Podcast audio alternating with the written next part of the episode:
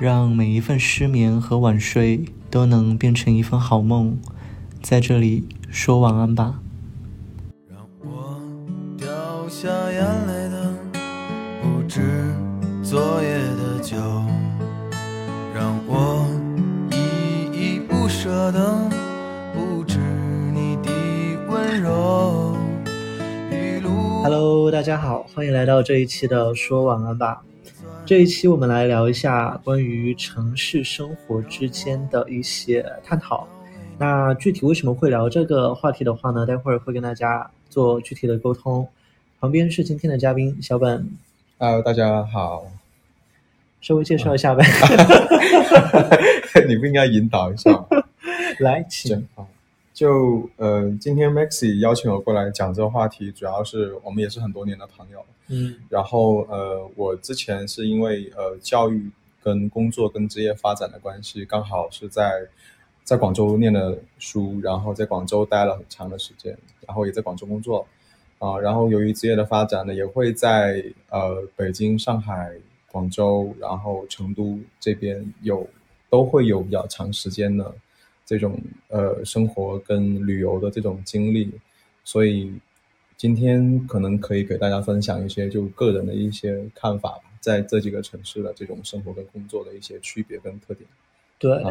因为其实最近聊到特别火的一个话题，特别是经过了之前有些城市的一些这种隔离封锁过后，我身边很多的朋友他们都在讲，我要逃离北上广，要逃离北上广深，然后回到自己的故乡，或者去到一个生活性价比看似更高一点的二线城市，像武汉、南京、成都、重庆之类的。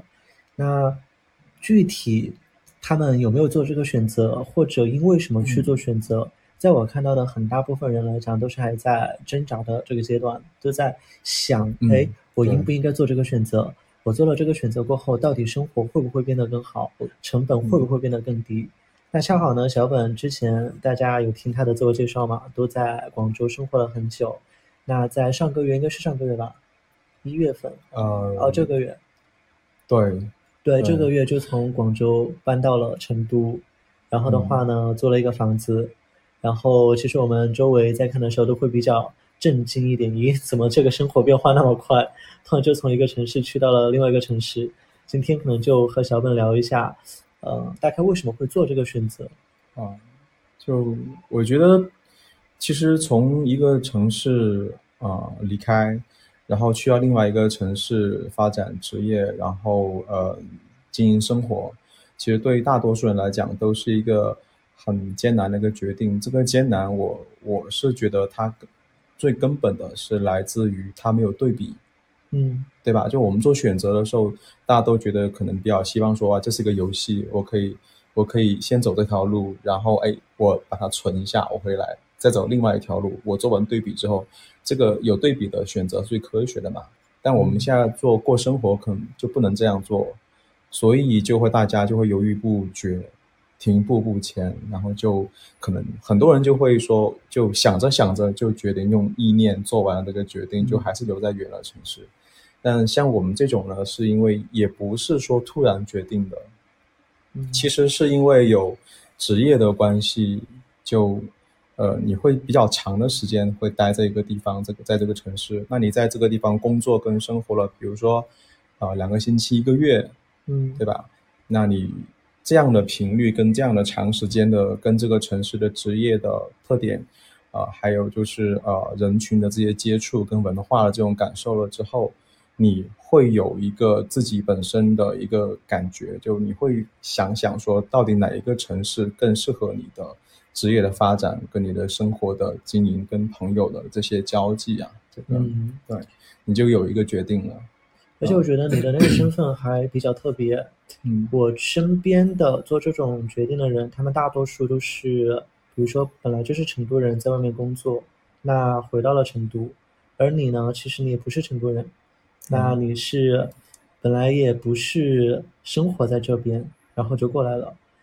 那你觉得其实在之前的这种和城市的接触里面，哪些点成都是最触碰你的呢？因为比如说像我才去上海的时候，我记忆很深刻的就是2次，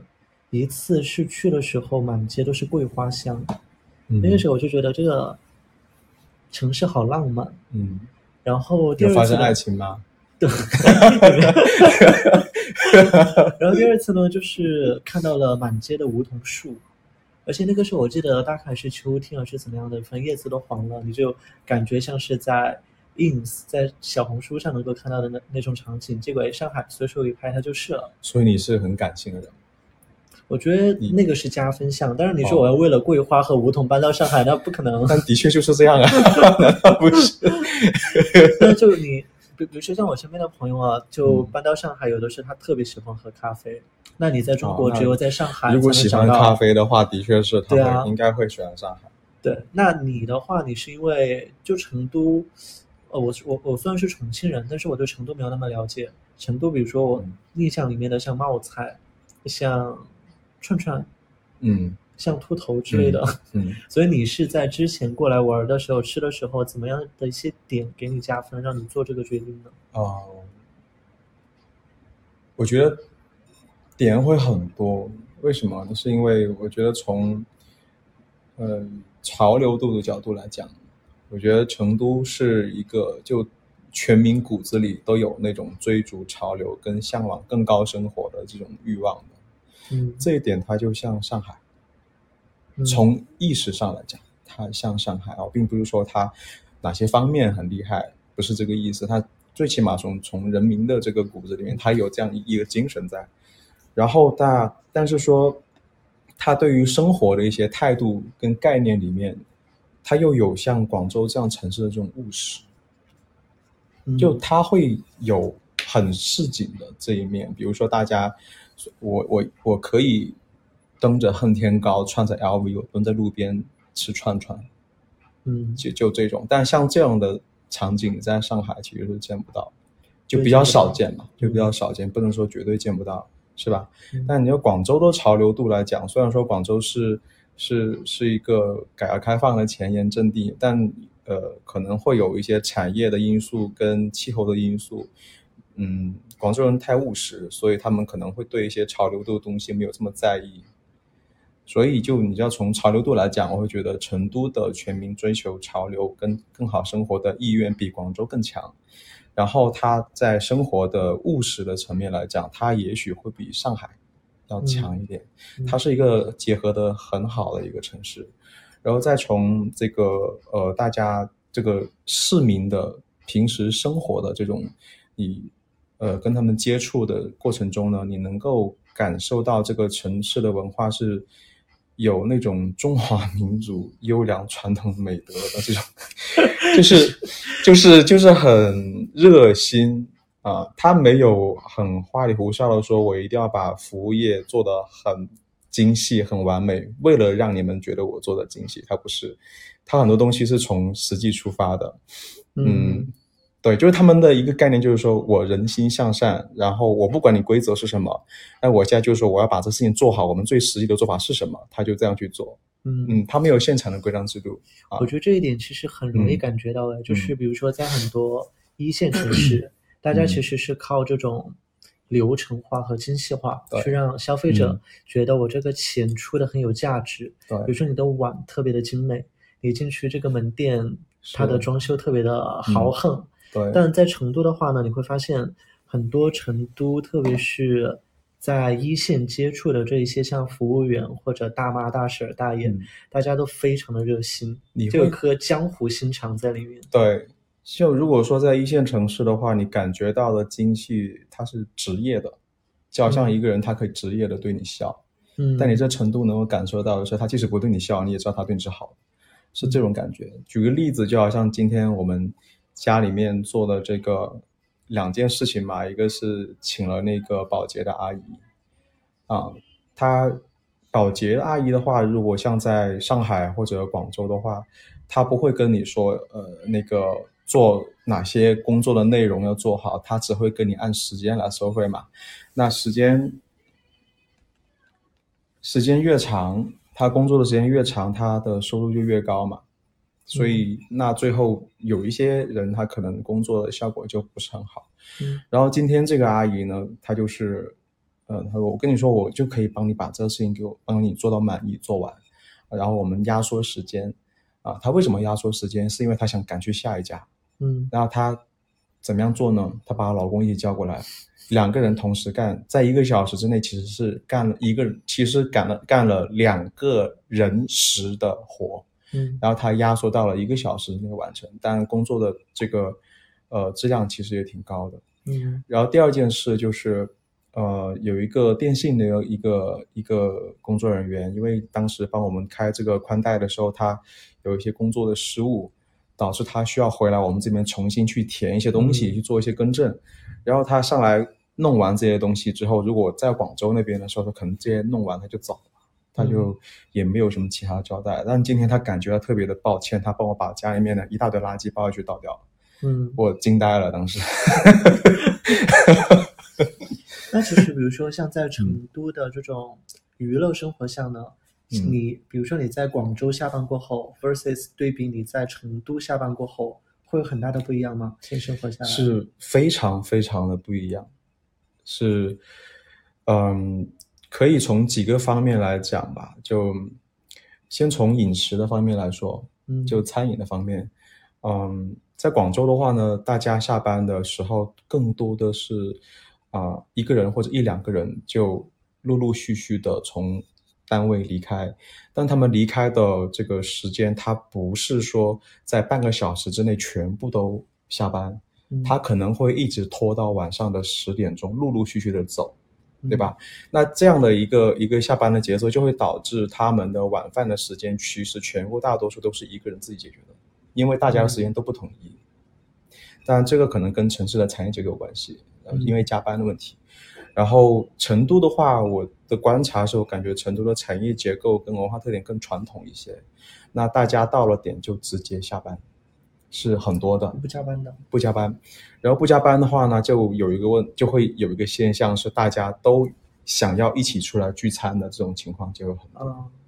对吧？那大家朋友同时下班了，同学同时下班了，那去哪里？去撸串嘛。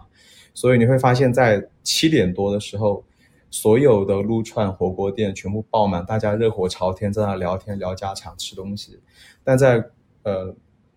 北上广深更多的时间是就1-2个人孤独的在一个肠粉店自己吃完就默默的回家刷剧去了。所以就从吃的方面是这样的。那从它的娱乐的方面呢，就是比如说像 KTV 啊、像酒吧这些东西，就会变成这些聚餐之后的朋友跟同事们的第二场。他们的整个的生活的节奏就是这样了。但是在广州这样的地方，他就不会啊，就大家的时间都很零散。你会发现有一些朋友，你很多年，也不是很多年，太极端，你可能有1-2个月都很难见到一面。但我感觉在成都，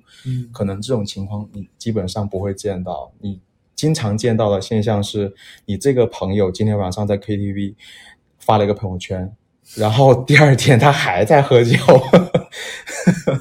就是娱乐的频率会比北上广深高很多。这一点我真的感觉，我不知道是不是成都尤其明显。之前去到长沙和厦门的时候呢，也有这样的感觉，但感觉没有那么明显。之前在长沙就是周2、周3去的工作日，当时还没有是说那种放假。工作日的晚上12点1点，我是在旅游，我出去吃夜宵，那个大街上都在排队。我当时就在疑惑，我说大家第二天是真的不用上班吗？我在成都刚过来的时候，我也感觉像大家明天不用上班的吗？对啊。然后呢，当时在厦门呢，周3晚上去蹦迪。我在跟朋友讲，我说周3晚上蹦迪这个感觉在北上广深可能是无人问津。大家第二天都要上班，下班都很累。是，结果那天晚上去厦门，周3晚上门口是大排队，我就觉得非常的惊喜加离谱。然后这次来成都呢，就是因为我们是周末去玩嘛，这个当然人多是正常的，但我不知道人会那么多，而且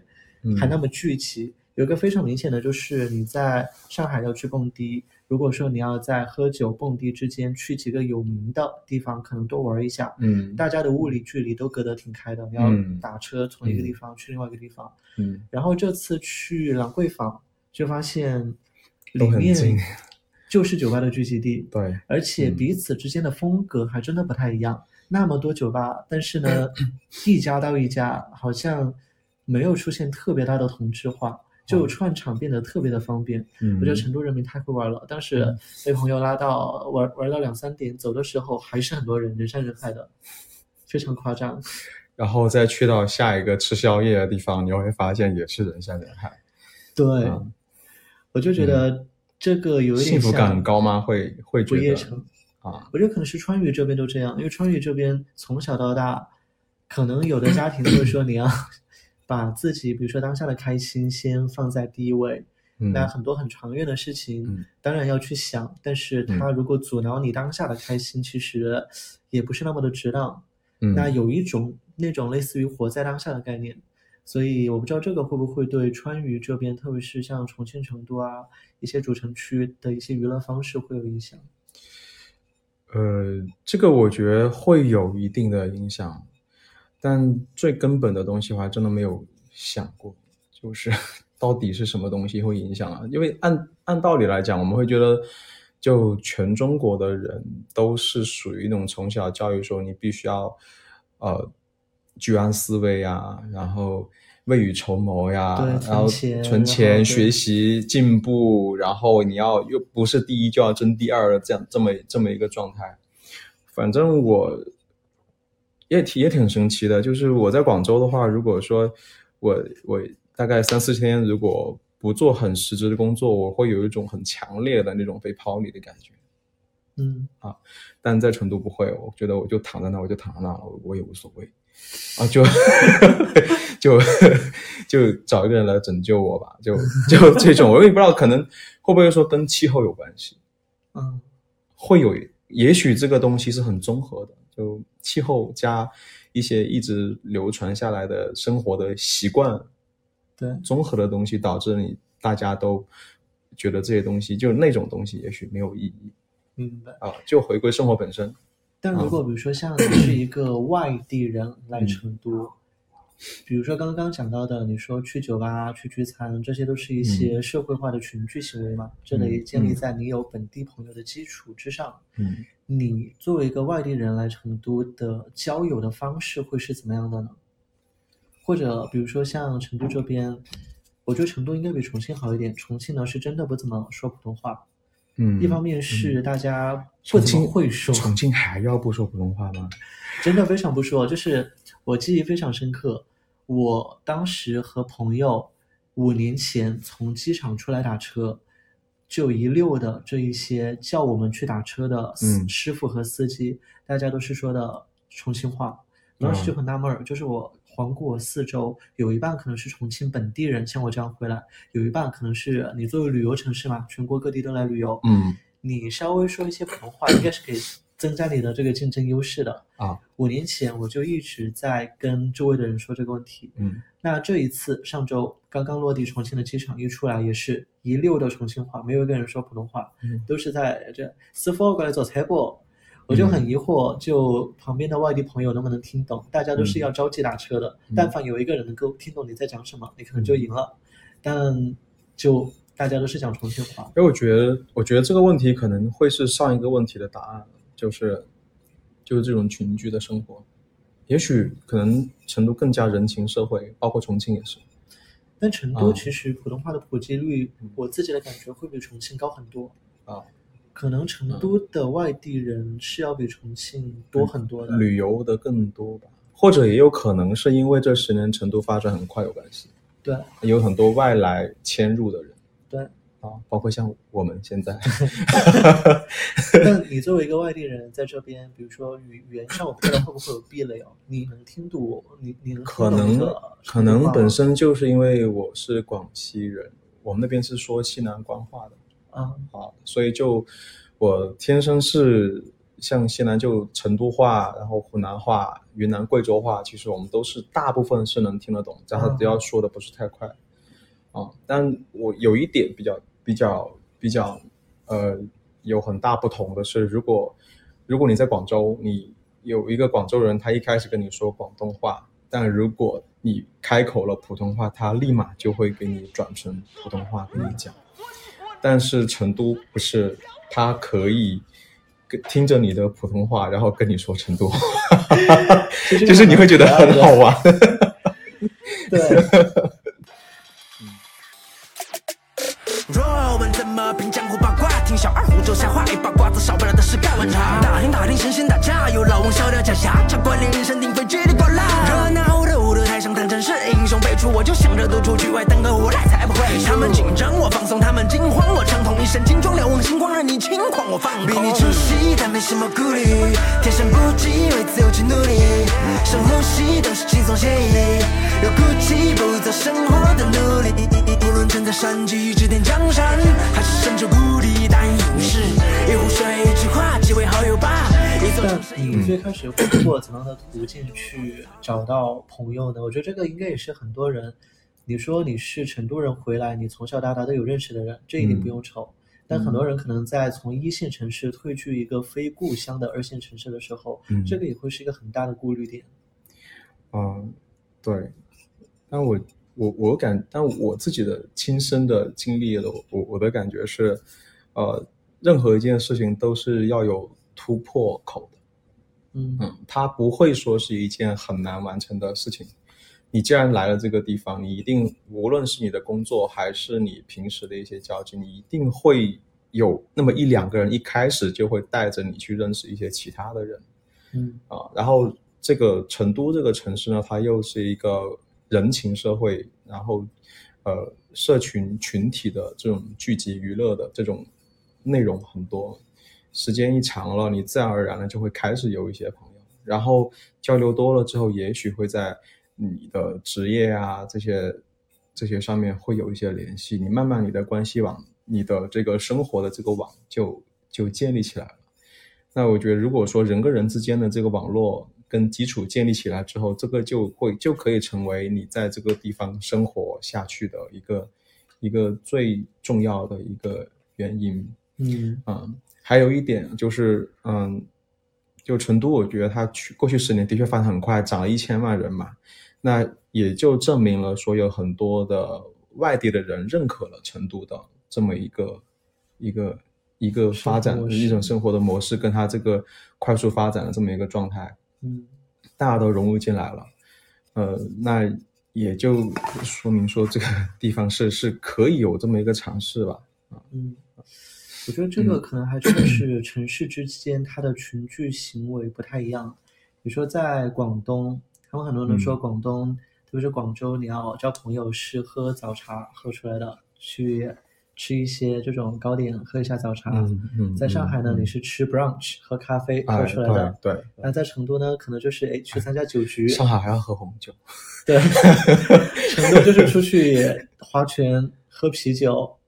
对。吃夜宵。撸串吃宵夜蹦迪。然后逐渐你本来像川渝就是自带江湖气嘛，那你的交友脉络就这样打开了。对。那住呢，就刚刚可能聊的更多的是生活里面的吃和交友。从居住上面，你觉得成都这边的，比如说它的基础设施，它的租金和之前的广州之类的会有很明显的差异吗？会有很大的差异。就同样品质的房子，如果是在同样重要的地段的话，可能大概是广州应该是成都的2倍，对吧？那可能就是上海是成都的3到4倍。对。现在租的这个房子嘛，你就会知道，就其实条件品质都不错，然后旁边配套也不错。在广州，你在7000以下你肯定是拿不到。应该是要上万。广州这边的话呢，就是之前因为我自己是住天河，天河你凡是靠近像地铁站或者像靠近一些这种核心商圈的，基本上条件稍微好一点带电梯的，没有4、5千是下不来的。那到了上海的话呢，那就更是可能按照广州的价格翻1个倍，可能都还多。到了成都这里，因为我之前去旅游，我有一个非常古怪的习惯，我每到了一个地方，我习惯打开那个580城，看一下当地以怎么样的价格可以租到什么样的房子，所以我就会开始幻想，如果说我搬到这个城市，我以现阶段的这种租金我能够住什么样的生活。那成都这里我也看了一下，确实比如说我的自己的预算假如在5000左右，那其实一个人住已经可以租到非常非常好的房子在这里。对，这一点是我觉得作为一个新移民来说，这个是一个非常重要的考量因素，因为这个直接涉及到你的生活成本跟生活质量。成都的话，我是觉得中国现在的所有的新一线城市，包括一些强二线，他们的实质的生活的物质条件跟一线城市其实没有太大的差别，对吧？会有一点点差别，但不是很大的差别。但这些资产你获得的成本，还有你的这些生活的成本，可以说是一线城市的大概1/3或者是1/2。那我就感觉说，如果我是一个在一些比较好的单位，然后他这些单位他在其他地方他是有分支机构的，然后把你派过去之后，你在这个地方的收入没有很明显的下降，或者说甚至持平，有一些人可能还是升职然后提高了的。那在这样的新一线城市，然后跟强二线城市的话，你的这个生活的这个质量可以说是坐火箭般的上升，都不是说我们直线上升啊。对，这个点我特别认同。在我的观点里面，比如说你的月薪都是2-3万，那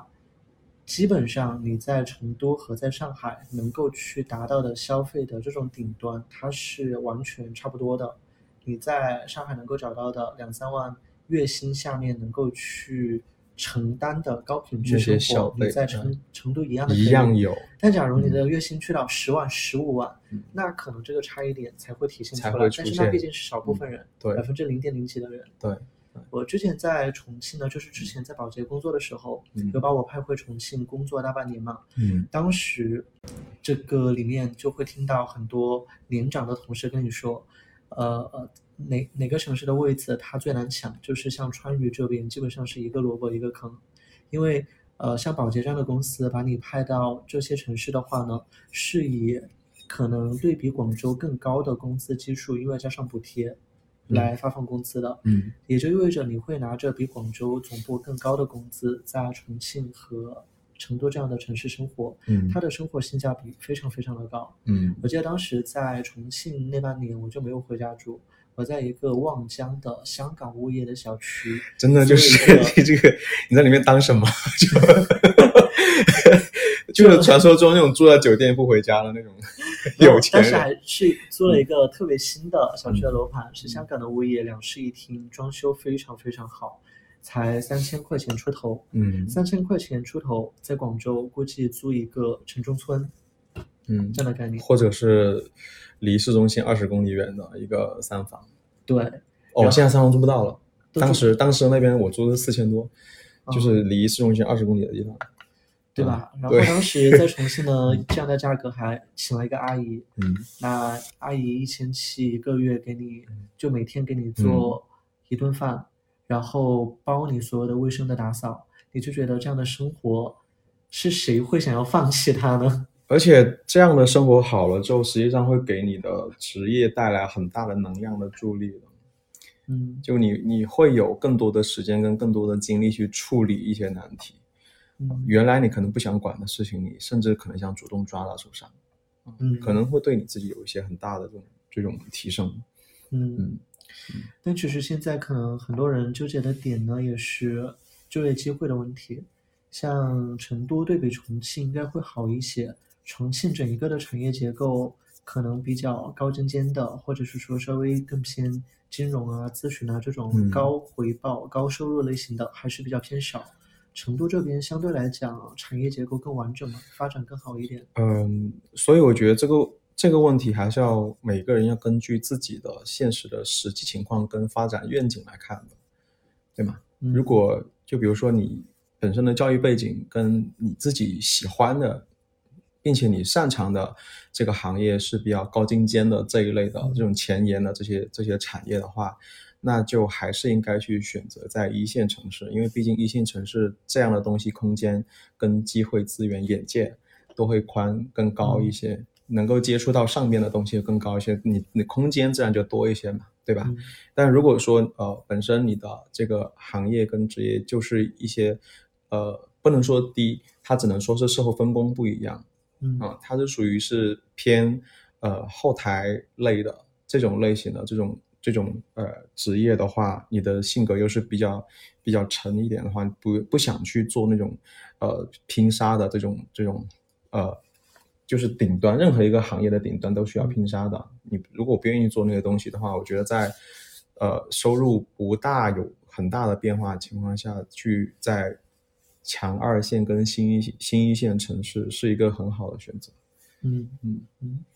那你觉得接下来你会在成都待很久吗？或者是说这会是你很久是一个什么样的？或者是说这会是你定居里面的选项之一吗？成都会是我定居里面的选项之一，会是的。为什么会是呢？因为我觉得这个城市它属于是，做一个很粗暴的就不科学的类比，它有一点像大概8年前10年前的广州的感觉，就产业在往这边移动。然后它有在向上走的这么一个空间，无论是资产还是人力这些东西，其实都是处于一个比较便宜的一个阶段。那对于我们这样的人来说，它是有空间去赢得更多的财富跟生活的品质的。我觉得从这两点来说，这个地方是一个有机会的地方，那我们肯定要花时间跟精力在这边耕耘。那就是一个定居的选项，因为一线城市的确经过这么多年的发展，中国的龙头基本上该分的东西已经分的差不多了，对，主要是这个考虑。那你会为了比如说接下来在成都定居去培养一些特定的东西吗？比如说学成都话，或者但你本来已经很能吃辣了，对不对？对。那比如说像学成都话之类的，你会去考虑一下吗？我觉得这种东西它不能够当成一个任务来看，而是说你喜欢了这个地方，你会自然而然的会去学会这个东西的。就是你学一个东西，你分两种状态嘛，一个你是被动的学，一个你是主动的学。如果你是被动的学，你可能会把它变成你的 KPI， 你自己考核你自己，那这个时候压力就会很大，对吧？那如果说你是喜欢这个地方，那你想要去融入它，你就会把学成都话变成一个类似于兴趣，平时跟朋友调侃的这么一个过程，那你就慢慢就能学会，而且学的别人还能接受你。所以我觉得其实从定居的角度，我最先想到的两个点，一个就是成都这边的颜值很高，你的确是很符合你的要求，就是你随便走在街上，就成都重庆话叫的大王，这个我是很认可，就真的会赏心悦目，对，你整个人都觉得跟着发光，觉得自己变年轻，就是你会觉得下个星期做个医美。我觉得更重要的一点是，我觉得这边的生活态度，它会把很多你自己很焦虑的问题让你稍微和解一下，比如说很多时候你在焦虑的你自己自身的收入和发展，你到底有没有达到那么多的社会的建树，这些东西好像在成都大家他没有很关注这些，相反大家更关注的你今天晚上吃什么，待会儿 KTV 能不能订到房，对，那今晚江湖有没有你喜欢的歌手要去唱歌，就是我真的觉得我以前并没有在广州或者说在南京、上海这样的地方有出现过说我要去定某一个地方我产生焦虑，但是就是为了娱乐而产生焦虑，就是成都是第一个地方，就下午还在抢号，对，然后那个销售还不搭理你，然后这个就是各种餐馆订不到，各种 KTV 订不到，各种酒吧订不到，到底这种焦虑有点快乐的焦虑，对，就相比大家都在焦虑，哎，这个年终奖怎么还没发，就是你今年能不能升职，突然之间大家集体在焦虑我今天能不能去唱到那个 K、那个江湖有没有我一张桌子，它就变得有点好玩，好像你生活之中、它的乐趣度就更高了，是，这个可能是我比较想来成都的一个原因。我们希望有这样的焦虑，对，包括昨天讲的，你还希望什么时候可以放下你的骄傲，去选择一个长得好看的人，暂时放下自己的骄傲，跟他发生一些比较好的回忆。所以我觉得这个事情，比如说在上海哦，你说在上海和北京、广州缺好看的人吗？可能也没有很缺，但是呢，大家因为生活节奏太快了，比如说今天你在浦东，我在浦西。那你10点下班，我11点下班，下班了过后，不要说出去喝一杯，我连走路回家的力气都没有。然后自然而然可能就淡了，就不会再有什么联系。对，而且这么高强度的，大家有的时候都是心事重重的啊，出来对，好不容易，对，就是这一点，就是我们会觉得说有。就某一个局里面，你就会觉得说，哎，为什么总觉得大家不对劲，就是觉得不对劲。然后到了某一个天时地利人和的时候，你才可以感觉到大家那种发自内心的真的快乐。对啊，人好不容易周六有个时间出来喝咖啡，他在担心升职，我在担心我的项目能不能继续做得好。我觉得你是担心你的下一个 date 对象在哪里。也会了，但可能在上海更大的几率你就是遇到这样的，那两个人貌合神离，心事重重的喝一杯咖啡走掉。广州是这样。那到了成都，那可能就是另外大家在焦虑，你江湖定到位了吗？能不能评我一个？你顶到了吗？周三。我觉得这样的生活态度其实蛮可爱的，一下子大家好像就没有那么心事重重了。你会感觉到说他们就是大家一瞬间会两眼放光，就突然间在那个饭桌上所有人都放光，哎，那地方有位置了，全部立马起立，全部奔过去。呼朋引伴的。对，我觉得这个东西就是很出名的一个特产，川渝这边的叫捞亮亮阿姨啊，我经常在成都，我今天打车回来的时候，我坐我朋友的车回来的时候，我还看到一个阿姨敷着面膜在街上走路，她可能就是在街边的这种做头发的地方在烫头，同时呢又做了一个面膜，但是她突然很想吃街对面的那个炸串，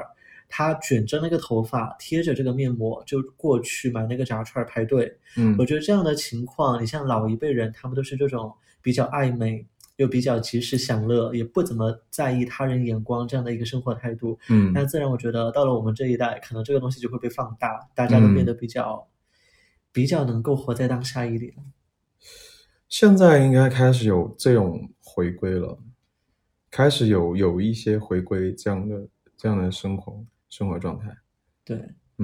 那可能到最后也问一下，比如说对于其他一些想要搬来成都的人，不论他是不是本地人，或者在挑选城市去定居的这一部分人，你有没有什么给到他们的一些建议，特别是关于成都这边的呢？就特定在成都的话，我的感觉是，还是要先来几次。就无论是说旅游也好，说请个假过来大概待10天半个月，我觉得这个是最好的方式。能够深度的体验在这个地方生活跟工作的状态是什么样的，就这个是一个最根本的一个东西，然后看自己能不能适应，并且喜欢这个地方的人们跟气候，对吧？这个是我们在成都感觉到的东西，大家都回归自己最根本的需求的生活的这种个人的感受，只有这样的东西能得到满足了，我们才会去说那个我的职业到底好不好。但其实职业好了，就还是为了生活好嘛。那在像这样的城市里面，你可以用比较低的成本，能够获取到比较好的生活的资源，那为什么不来？剩下的其实只是说文化你适不适应，比如说饮食能不能吃辣，对吧？然后还有就比如说像交流的这种生活交流的过程，交流的习惯，然后还有就是生活的这种你的概念里面的便利性跟完美的程度跟这个城市能提供给你的目前这个阶段能提供给你的东西是不是匹配，然后你会不会因为这些东西而产生焦虑，这些也是你要考虑的。就比如讲，如果你是在一线城市里面待惯了的，你喜欢那些知识化的流程跟这种标准化的服务，社会服务带给你的这种你不需要去思考太多，我们说的是这种傻瓜式的生活方式，因为那个地方的社会的流程化已经很完备了，所以你不用去考虑这东西，社会里面的人会自然而然因为分工而帮你把这东西给解决，让你产生一种生活便利的感觉。但成都这样的新一线城市它其实没有，它这一方面的东西其实还是稍微跟那边是有不一样的地方，它更多的是通过一种说具体问题具体分析跟眼下的事情，你们两个人之间碰到了这件事情，你们两个人之间商量出一个结果去解决它。像有一些朋友他们可能就不会适应这样的东西，他们会觉得说成都的社会发展水平没那么高，不够文明，然后有一些服务做的不是很好，但这些东西在我看来其实并不是大的问题，所以我能够接受在这个地方。这个问题就好像说你跟别人讲说，哎，西方人多高，教育程度多高呀，然后他们多友善啊，这些东西。那我们出去国外跟国外接触的比较多的，我们更多感觉是因为他们是一个弱肉强食的社会，他们更多的是一种职业上的跟驯化的一个结果，就是它可以给你有职业的友善，跟陌生人之间接触的时候那种客套的东西在。但我认为说中国的这种传统美德的东西，虽然说一些农民或者说受教育程度不高的人他可能表现的行为上会比较粗鲁一些，但他们根本的儒家的这种文化的东西是教人向善的。点是不一样的，就看你自己个人你更适应哪一种。我觉得这点说的非常的有道理。但对我来讲的话，我觉得就非常时期。第一个，看你吃不吃辣，这个非常重要。我今天晚上和朋友出去吃饭，他点了一份微辣的兔肉，我说微辣已经是最不辣的了，对吧？他说是，端上了一大盆辣椒。我吃到第三口的时候，整个脑子都麻掉了。就是大家对于食物，特别是对于辣的食物的接受度，这个非常的重要。我觉得建议是说先过来多体验几次，看能不能适应这边的一些饮食。当然成都这样的大城市，你要吃粤菜也能吃到，你要吃北京菜，你要吃江浙菜都能吃到，都有，对，但更多的就是这种饮食的文化的氛围，大家出去聚个餐，那有没有一些你能够更融入的这种生活态度？的确是，你要这么讲的话，从饮食上来说，我觉得成都它偏川渝口味的东西的比例比一线城市要更高一些，也就是它本土化的东西会更强烈一些。对，它感觉它还是在这个巴蜀地区的，对，这种文化更强，那还没有这么多元。然后第二个我觉得也是最重要的，就是你到底怎么样去在成都找到自己，能不能在成都找到自己想要的生活平衡感。因为我有见到很多回来成都回来重庆又离开的，他们都是在北京上海的时候觉得自己想要一个比较平衡稳定的生活，但回到成都重庆回到自己家乡过后呢，好像又在那种羡慕和向往，